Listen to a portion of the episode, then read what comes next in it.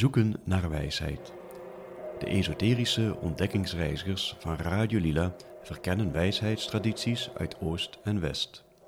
Wij ontrafelen de tijdloze spiritualiteit in ons dagelijks leven. Met behulp van maandelijkse thema's speuren we in de schatkamers van mystieke ideeën. Scherpzinnig, luchtig en voortdurend op zoek naar geestelijke rijkdom. Dat is Radio Lila. Zometeen zal Marleen een introductie geven in De Stem van de Stilte, een boek van Helena Blavatsky uit 1889. José zal ingaan op de overeenkomsten tussen de Indiase, Vedische en christelijke tradities.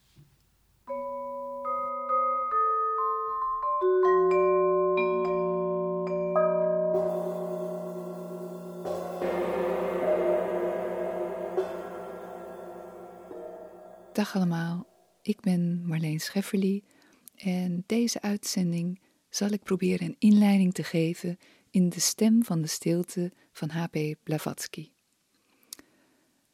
In 1875 werd in New York door Blavatsky Old Judge uh, de Theosophical Society opgericht, dus de TS. Het onderzoek van de vereniging was een soort synthese van wetenschap, religie en filosofie, gebaseerd op uh, oude wijsheidstradities, die weer de basis zouden zijn van onze huidige wereldreligies. Dat is even helemaal in het kort. Blavatsky schreef eerst in 1877 Isis ontsluierd en in 1988 werd de geheime leer gepubliceerd. In 1889 zou de sleutel tot theosofie bijna uitkomen en daarvan had ze inmiddels al de drukproeven ontvangen. Op dat moment verbleef Blavatsky in Londen en een kleine groep leerlingen van de esoterische school van de theosofie vroegen haar om meer instructies. Eh, wegens gezondheidsproblemen vertrok ze in 1889 naar Fontainebleau naar een hotel tussen de bossen waar ook een vriendin zich bij haar zou voegen. Blavatsky wilde een vertaling maken van het boek der Gulden Voorschriften. De kennis hiervoor had zij opgedaan op haar reis naar Tibet tijdens een verblijf in een Mahayana-boeddhistisch klooster. Dit zouden mystieke leringen zijn die zij in haar eigen woorden uit het Telugu, een Indisch dialect, zou hebben vertaald. In de inleiding vertelt ze dat Annie Besant, die later eh, TS-president zou worden, haar bezocht in Fontainebleau en schreef dat uh, ze de vertaling snel opschreef zonder enige boek te raadplegen. Uh, ze liet het alleen controleren op Engelse spelling en die was volgens de Engelstalige Besant heel mooi. Dus het boek der Gulden Voorschriften zou oorspronkelijk uit 90 verhandelingen bestaan, waarvan ze er, Blavatsky er 39 uit het hoofd had geleerd. En zij schreef hierover: de originele voorschriften zijn gegraveerd op dunne, langwerpige vierkanten, gekopieerd op schijven. En deze schijven of platen worden over het algemeen bewaard op de altaren van de tempels die zijn bevestigd aan centra waar de zogenaamde contemplatieve of Mahayana Yogacharya scholen zijn gevestigd. Volgens Blavatsky uh, zijn er verschillende exemplaren geschreven in verschillende talen en systemen, onder andere in het Tibetaans, in ideografieën en in het Sensar. Dat is een soort heel stokoud Sanskriet. En uh, wat betreft de herkomst schreef Blavatsky het boek der Gouden Voorschriften, waarvan sommige pre-boeddhistisch zijn, terwijl andere tot een latere datum behoren, bevat ongeveer 90 verschillende kleine verhandelingen. Het werk waaruit ik hier vertaal, dat is dus een citaat van Blavatsky, zou deel uitmaken van dezelfde serie als die waaruit de stanza's van het boek van Jizaan zijn overgenomen, waarop de geheime leer is gebaseerd.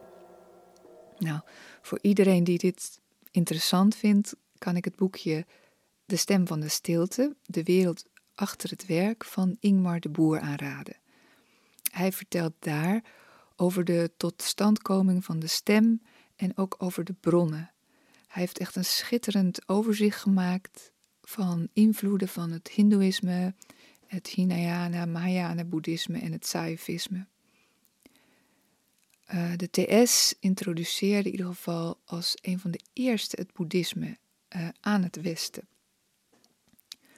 De stem is dus in 1889 gepubliceerd en het zou het laatste boek zijn van Blavatsky. Zij zou twee jaar later, dus in uh, 18, nee, twee jaar later, 1891 sterven. Dus nadat het was gepubliceerd, zei Blavatsky in een brief aan haar zus: De stem van de stilte, hoe klein het boekje ook is, wordt gewoon de Bijbel van de Theosofen. Nou, volgens mij zijn er nu veel meer theosofen bezig met de geheime leer, maar de stem wordt zeker beschouwd als een van de grote klassiekers van de theosofische literatuur. Eh, in de jaren 60 had de redacteur van een boeddhistisch tijdschrift, The Middle Way, What's in a Name, opgemerkt dat uh, The Voice of the Silence zo'n prachtig werk was en hij vroeg zich dus af waarom de boeddhistische gemeenschap dit werk niet had omarmd. En uh, anders dan bijvoorbeeld de Bodhi uh, Kari Vatra, een tekst waarvan het, het Sanskriet origineel dus een ononderbroken traditie van 1200 jaar heeft, hebben we geen origineel taalmanuscript voor de stem van de stilte. Dus het is tot ons gekomen als een vertaling van een geheim werk, dus onbekend uh, voor het publiek. Um, Dr. D.T. Suzuki, hij is een uh, um, vertaler, schrijver en hoogleraar boeddhistische filosofie, was, moet ik zeggen, hij is niet meer onder ons. Hij schreef: Ongetwijfeld was Madame Blavatsky op de een of andere manier ingewijd in de diepere kant van het, van het Mahayana-onderwijs en gaf vervolgens wat zij als wijs beschouwde aan de westerse wereld. En dit is het echte Mahayana-boeddhisme. En uh, nog een citaat van de 14e Dalai Lama.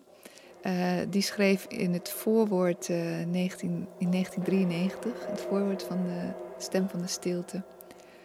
Ik geloof dat zijn boek veel oprechte zoekers en aspiranten voor de wijsheid en compassie van het Bodhisattva-pad sterk heeft beïnvloed. Dus als ik zelf de inhoud moet samenvatten uh, van dit werk, zeg ik altijd dat de stem een reisgids van het bewustzijn is. Een lonely planet van onze persoonlijke kweesten. Dus we gaan op reis door ons bewustzijn. En dat is een stuk goedkoper en veel milieubewuster dan in een echt vliegtuig stappen, lijkt mij. En daarbij uiterlijke reizen zijn vaak slechts kortdurende decorveranderingen. Maar deze innerlijke reis kan dus heel transformerend werken. Krishnamurti zei ja, weer citaat: De waarheid is een land zonder paden.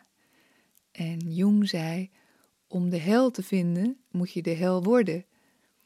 En in Johannes uh, zegt Jezus: Ik ben de weg, de waarheid en het leven. Dus um, het is geen intellectuele exercitie. Je moet jezelf helemaal meenemen. En in het begin uh, van de tekst staat ook al: The mind is the slaughter of the real. De denker is de machtige verdelger van het werkelijke. In het eerste deel van de stem, dat heet ook de stem van de stilte, uh, wordt uiteengezet dat de, lering, uh, de leerling door drie hallen zal gaan. De hal van onwetendheid, die van lering en die van wijsheid. En er wordt onderscheid gemaakt tussen het zelf met een kleine letter en het zelf met een hoofdletter. En de kandidaat voor wijsheid dient zich goed te beseffen waaraan hij of zij begint, want al je tekortkomingen zullen op de voortgang van het pad, of zullen de voortgang van het pad dus kunnen stagneren. Um, je komt jezelf dus enorm tegen, zeg maar. Maar wat zijn de drie hallen? Nou, de eerste hal heeft de naam van de hal van de onwetendheid. Ehm, ook wel avidya in het Sanskriet. De hal waarin u het levenslicht aanschouwde, waarin u leeft en sterven zult.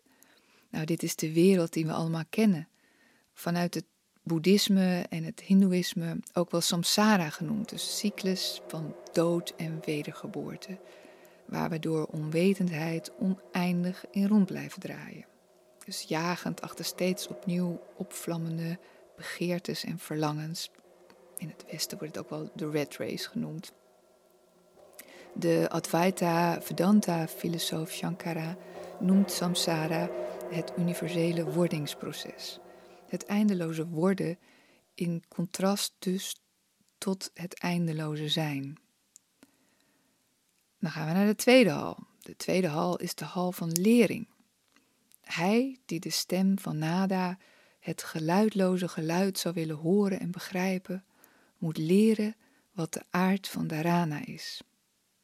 Nou, Dharana is een onderdeel van de Yoga Sutras van Patanjali en verwijst naar eenpuntige concentratie. Ja, dat klinkt eenvoudig, maar om dit te bereiken zul je heel wat moeten overwinnen. Probeer maar eens zonder afgeleid te raken je op een onderwerp te concentreren. De meeste mensen houden dit nog geen half minuut voor, vol. Dus de Yoga Sutras zijn dan ook een, fantastisch systeem om ons drukke denken uh, te leren inzien en enigszins te beheersen. Je hebt, het begint met yama, alles wat je niet moet doen. Dat uh, is een onderdeel geweldloosheid, uh, waarheid, zin, niet stelen, kuisheid, geen bezitsdrift hebben. Dan heb je niyama, alles wat je wel moet doen. Nou, daar komt voor reinheid, zuiverheid, tevredenheid, soberheid, zelfbeschouwing en devotie. Nou, dan zijn we pas bij, bij twee als we dit allemaal beheersen. Uh, uh, asana, dus de integratie van lichaam en geest door fysieke activiteit. Pranayama, beheersing van de ademhaling. Pratyahara, beheersing van de zintuigen. Ga er maar aan staan.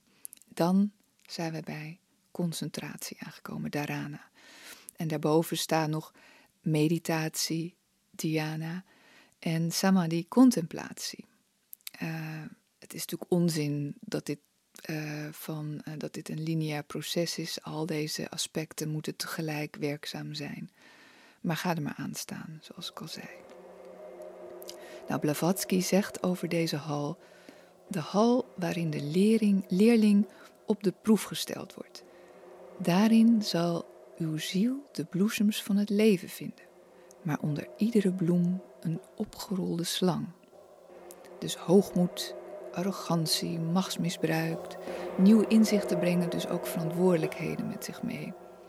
En dat kan je dus ook heel groot zien: schandalen rondom kerken, goeroes en religieuze leiders. Ehm, maar uh, ook in het klein, in je eigen dagelijkse leven.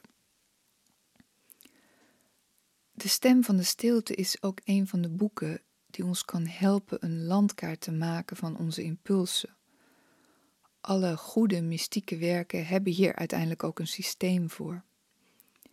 En, maar het is wel degelijk een valkuil om van religie of filosofie of wat voor overtuiging dan ook weer een doel op zich te maken. En dan kom ik altijd weer uit bij de metafoor van Alan Watts, uh, waarbij hij religie en filosofie vergelijkt met een bootje dat je over het water van onwetendheid leidt. Op het moment dat je bij land bent aangekomen, als symbool voor het inzicht dat je hebt gekregen, uh, is het dus niet nodig om die boot nog verder over het land achter je aan te slepen.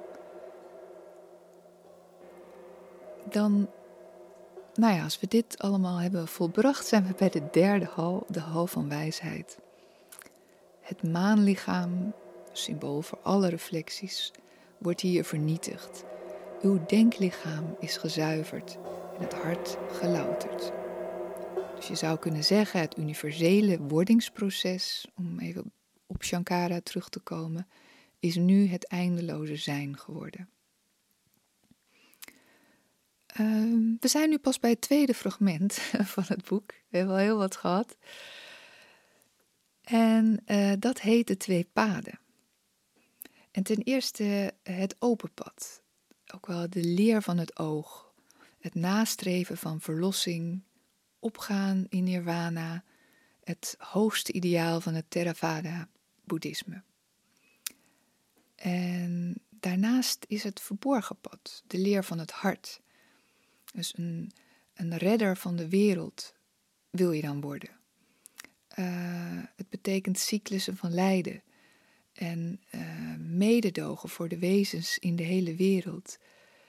Uh, het bodhisattva-ideaal van het Mahayana-boeddhisme, waarin je niet opgaat in nirvana, maar ervoor kiest anderen te helpen. Je zou dit ook kunnen verklaren als het verschil tussen exoterie en esoterie tussen hoofdkennis, de leerstellingen en bezielde wijsheid, het inzicht in de spontane toepassing van de kennis. Dus maar ja, hoe dan ook, introspectie en zelfreflectie zijn de sleutels tot het toepassen van kennis, zodat deze dus niet meer alleen vanuit je hoofd, maar ook vanuit je hart, dus het centrum van wijsheid wordt beleefd. En dan wordt hoofdkennis bezielde wijsheid.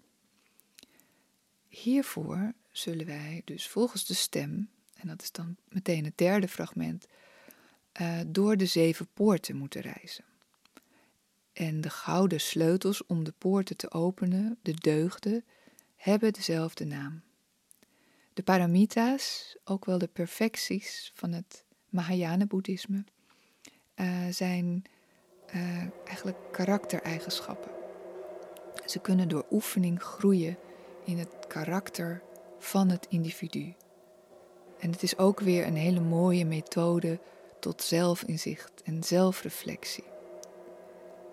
Uh, we kunnen ze een beetje nalopen. Je hebt dana, ook wel vertaald als onbaatzuchtigheid, barmhartigheid, sterfelijke liefde, kortom altruïsme de meeste van ons zijn nog niet zo verlicht dat we kunnen opgaan in nirvana.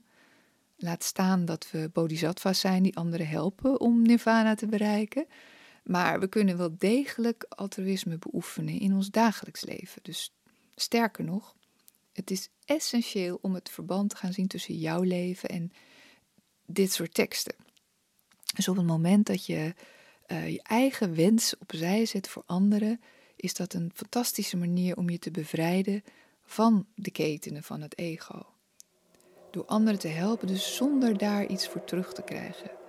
Uh, je aandacht te verleggen naar daar waar het nodig is, zonder tussenkomst van jouw persoonlijke wensen of verlangens. Je doet je dharma, dat wat gedaan moet worden. Um, dus je hoeft niet een heel duur meditatieweekend op de Veluwe te boeken. Je kunt ook jezelf trainen door alle taken die uh, die dag, die bijvoorbeeld morgen, vandaag, op je afkomen, zonder tegenzin te aanvaarden. En dit kun je dus doen in je dagelijkse werk. Dus een goede collega zijn die anderen steunt. Uh, het geldt voor de zorg voor, van je, voor je kinderen, voor partners. Of ik noem maar wat, de mantelzorg van je dementerende moeder. Maar het is ook uh, veel simpeler. Het is ook echt luisteren naar wat je vriend of vriendin je vertelt. Dus je volledige aandacht geven. En alle persoonlijke associaties die in je opkomen te laten voor wat ze zijn. En als je daarmee gaat spelen, merk je hoe druk je de hele dag bent om jezelf als persoonlijkheid kenbaar te maken of op de kaart te zetten. Eh, en hoeveel energie daarin gaat zitten. Het is um, overigens totaal niet de bedoeling dat je een voetveeg wordt voor de wensen van anderen. Uh, maar je moet het meer zien in het licht dat je de universele ziel, het, het goddelijke ook in de anderen erkent. Dus door je eigen persoonlijkheid even te laten zwijgen, kun je dat contact maken. Ja, we zijn pas bij de tweede, dat is Sila harmonie in woord en daad, deugd of moraal. En dan hebben we kshanti, geduld, tolerantie of verdraagzaamheid. Dus uh, ja, zonder geduld is het vrijwel onmogelijk om grip te krijgen op je emoties. Er is een, een heel klassiek sociaal-psychologisch experiment waarin studenten aan een um, seminarie, een priesteropleiding, opdracht kregen om een uh, presentatie voor te bereiden over het Bijbelverhaal van de barmhartige Samaritaan. En de ene groep studenten kreeg ruim de tijd, uh, maar tegen de andere groep werd gezegd dat ze al te laat waren en dat ze haast moesten maken. En uh, ja, ze moesten allemaal dezelfde weg afleggen om naar hun presentatiegebouw te lopen. En onderweg passeerden ze daar een man die in een deuropening lag te hoesten en te kreunen. Dat was dus de handlanger van de onderzoekers. En van de studenten die ruim de tijd hadden gehad met een voorbereiding, stopte 63% om de man te helpen. Maar van de gehaaste studenten bood slechts 10% hun hulp. Dus, en sommigen stapten zelfs over de hulpbehoevende man heen om zich naar de presentatie van de barmhartige Samaritaan te haasten. Dus uh, zo zie je maar. Dan komt uh, Viraga. Viraga is gelijkmoedigheid, uh, vreugdevolle inspanning, ongeacht succes of mislukking. En het geheim van succesvolle mensen is ook niet per se dat ze meer geluk hebben, maar vaak dat ze beter met pech kunnen omgaan dus uh, als het mislukt, ze vallen, veren ze op en gaan ze weer door. Viria uh, betekent onverschrokkenheid, ijver en energie, ook heel belangrijk. En dan komt weer dhyana, meditatie en uiteindelijk zijn we bij prajna, transcendentale wijsheid en inzicht. Nou, tijdens de gang over de paden en door de poorten bestoken Mara's, uh, Mara en de Mara's, dus de veroorzakers van illusies en verlokkingen, de kandidaat met pijlen van hartstocht en treden de eigen zonde van eerzucht, boosheid, haat en begeerte als, als vijanden in de weg. Maar uiteindelijk, volgens Blavatsky, wordt de discipel een leraar, een aran. Uh, het is natuurlijk maar een model van de werkelijkheid en dat geldt voor iedere schematische voorstelling. En het is ook duidelijk dat deze paramita's allemaal tegelijk werkzaam moeten zijn om sowieso te kunnen werken. Maar toch door ze zo uiteen te zetten, kunnen we ons bewustzijn wel uh, heel mooi uh, in beeld krijgen. Ik vond uh, nog een mooi citaat van Jung, en daar wil ik graag mee eindigen uh, Jung, de bekende psychiater, die zich ook had verdiept in Oosterse filosofie. En in het Rode Boek uh, maakt hij uh, vanuit zijn discipline weer, de psychologie, een reis door zijn eigen onbewuste om zijn eigen psyche in kaart te brengen. En dan zegt hij, daar schrijft hij: Het is geen lering en geen instructie die ik jullie geef. Op welke gronden zou ik overwegen jullie te onderwijzen?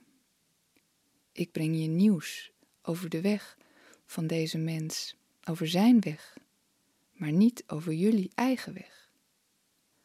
Mijn pad is niet jullie pad. Daarom kan ik jullie niet onderwijzen.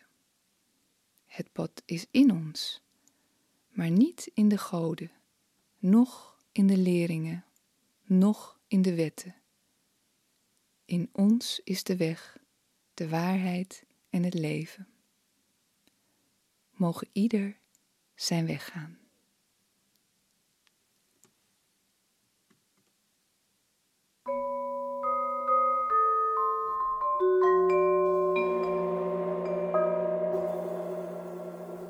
Tijd voor yoga-filosofie. José van der Loop neemt je mee in de diepgaande wijsheid uit de oude Indiase tradities. In deze podcast vertel ik over de yoga van Jezus, ofwel de overeenkomsten tussen de Vedische, Indiase en christelijke tradities. Het is heel verrijkend om verschillende tradities naast elkaar te leggen, overeenkomsten te ontdekken en de betekenis ervan te voelen en erin op te gaan. In de leer van Jezus kennen we onbegrensde liefde, zachtmoedigheid en de uitspraak Ik ben die ik ben en de Vader en ik zijn één. Dit zijn leringen die we ook terugvinden in de Vedische geschriften. Bijvoorbeeld in de non-dualistische Advaita, de weg van onderscheid en inzicht, of in Bhakti Yoga, de weg van liefde, overgave en devotie. Ook deze traditie is duidelijk terug te vinden in de christelijke geschriften. En wat te denken van de gelijkenis tussen in den beginnen was het woord en Aum als oervibratie en de mantraleer. Aan de hand van een aantal voorbeelden bekijken we een aantal overeenkomsten tussen de christelijke en Vedische tradities. Allereerst bhakti yoga en onbegrensde liefde in de christelijke tradities. Jezus bracht de leer van onvoorwaardelijke liefde. En vaak denken we dat zachtmoedigheid zwakte is, maar dat is het niet. Universele liefde voor alles dat bestaat is een enorme innerlijke kracht. En het is de onbegrensde ruimte van zachtmoedigheid die leidt tot diepe innerlijke vrede en warmte in jezelf. En daarmee ga je aan de dualiteit voorbij. In de Indiase tradities is Bhakti Yoga de weg van liefde, waarbij de yogi door liefde voor God of het bestaan tot zelfrealisatie komt. De sleutel tot zelfrealisatie in de Bhakti-traditie is zelfovergave door intense liefde voor het bestaan zelf. Bhakti kennen we vooral van kirtan zingen, mantra's, puja en rituelen. Dat is heel mooi en omvat vooral de uiterlijke vorm, in het begin van deze leer als je er net mee start. Maar Bhakti Yoga is vooral de weg van liefde, devotie en totale overgave aan God. En dat is ook wat Jezus bracht. Maar ware universele liefde is niet eenvoudig te praktiseren, omdat het erom gaat iedereen, alles en iedereen als expressie van het bestaan te zien en de verbondenheid met alles en iedereen te ervaren. En dat is niet altijd eenvoudig. Denk maar eens aan de mensen met wie je een moeilijke verhouding hebt en die je in je persoonlijke stukken raken. Dan is het soms best moeilijk om je liefdevol en verbonden te voelen. Een andere overeenkomst vormen de wonderen van Jezus en de siddhis uit de Indiase tradities. Een siddhi in de Indiase traditie betekent vervolmaking of perfectie. In de welbekende Yoga Sutra's van de wijze Patanjali, een verhandeling over Raja Yoga, staan zo'n 25 siddhis beschreven.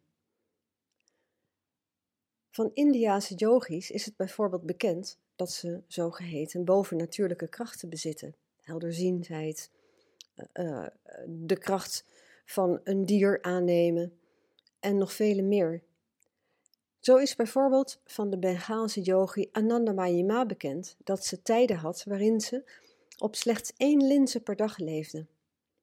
Maar ook dat ze op meerdere plaatsen tegelijk aanwezig kon zijn. Ze verscheen dan levensecht voor haar discipelen om hen bijvoorbeeld een boodschap door te geven of ergens heen te sturen. Dat zet het verhaal van Jezus die over het water liep wellicht in een ander perspectief. En misschien was het niet zijn fysieke lichaam dat over het water liep, maar een verschijning van hemzelf die hij in werking heeft gesteld om zijn discipelen te redden. In de aangehaalde Yoga Sutra's van Patanjali is het scheppen van een zogenaamd dubbel van jezelf een bekende vaardigheid van vergevorderde yogis. Een volgende overeenkomst vinden we in de uitspraak van Jezus: Ik ben die ik ben. En daar vinden we de verbinding met non-dualistische Advaita. Advaita Vedanta is een populaire traditie in het Westen. Het is een zogenaamde non-dualistische weg die aangeeft dat er geen tweeheid is, maar dat het bestaan de schepping zelf is. Dat het bestaan zowel in de schepping aanwezig is als erbuiten, immanent en transcendent. In de weg van Advaita ligt de nadruk op Jnana Yoga.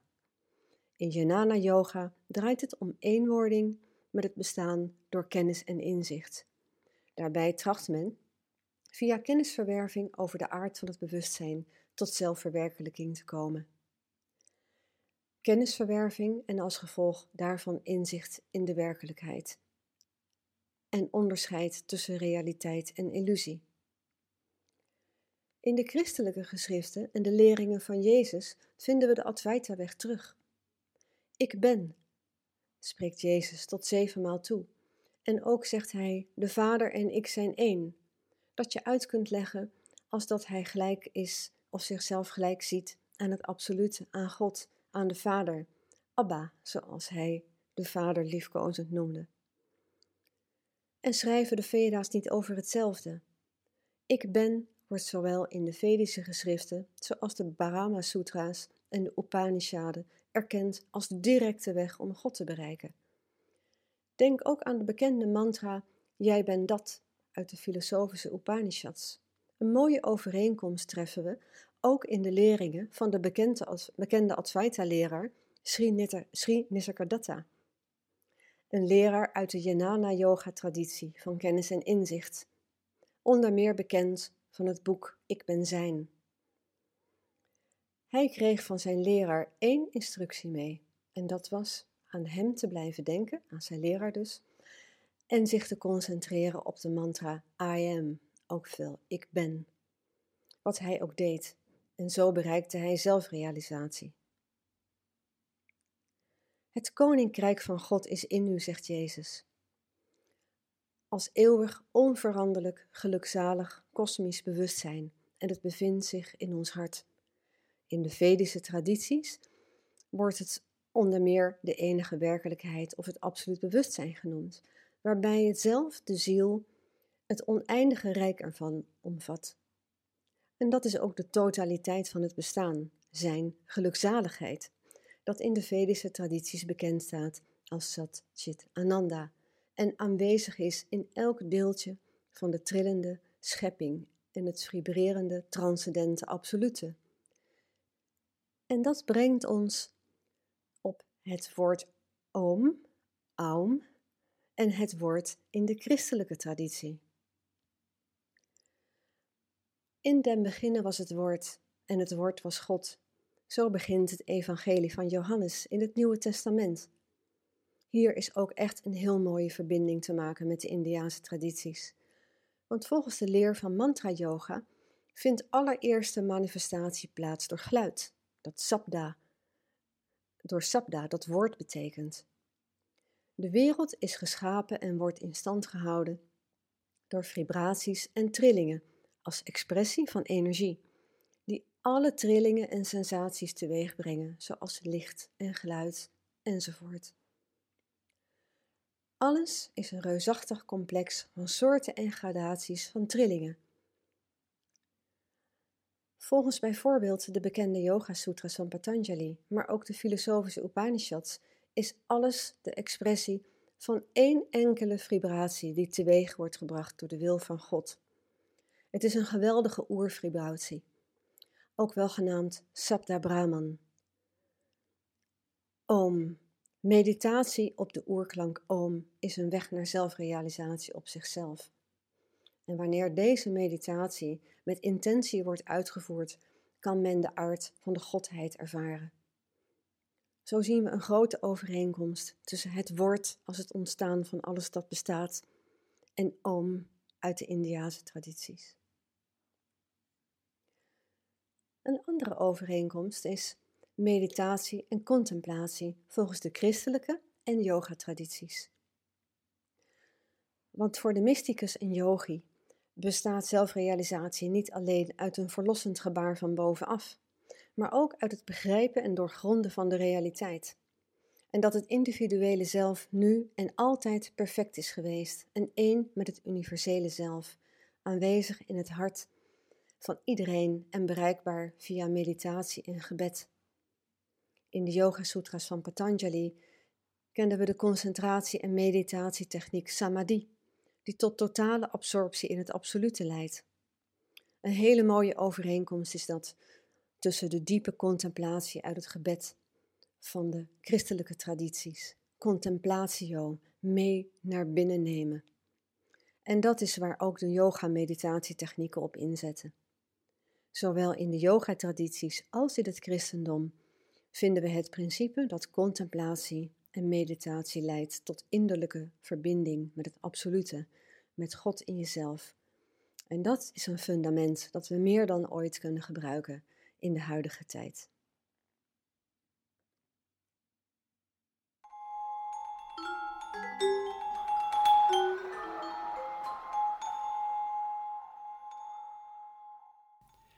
Dit was het voor deze keer. Je kunt onze website bezoeken voor meer informatie of als je wilt reageren op de uitzendingen radiolila.nl. In de volgende uitzending zal de oneindige kennis die in de tarot besloten ligt ter sprake komen. Maar kennis is uiteraard niet het ultieme doel. Of zoals Alan Watts zei, een menukaart is handig, maar het vervangt niet het eten. José van der Loop zal ingaan op het goddelijk leven volgens de Indiase tradities. Tot de volgende.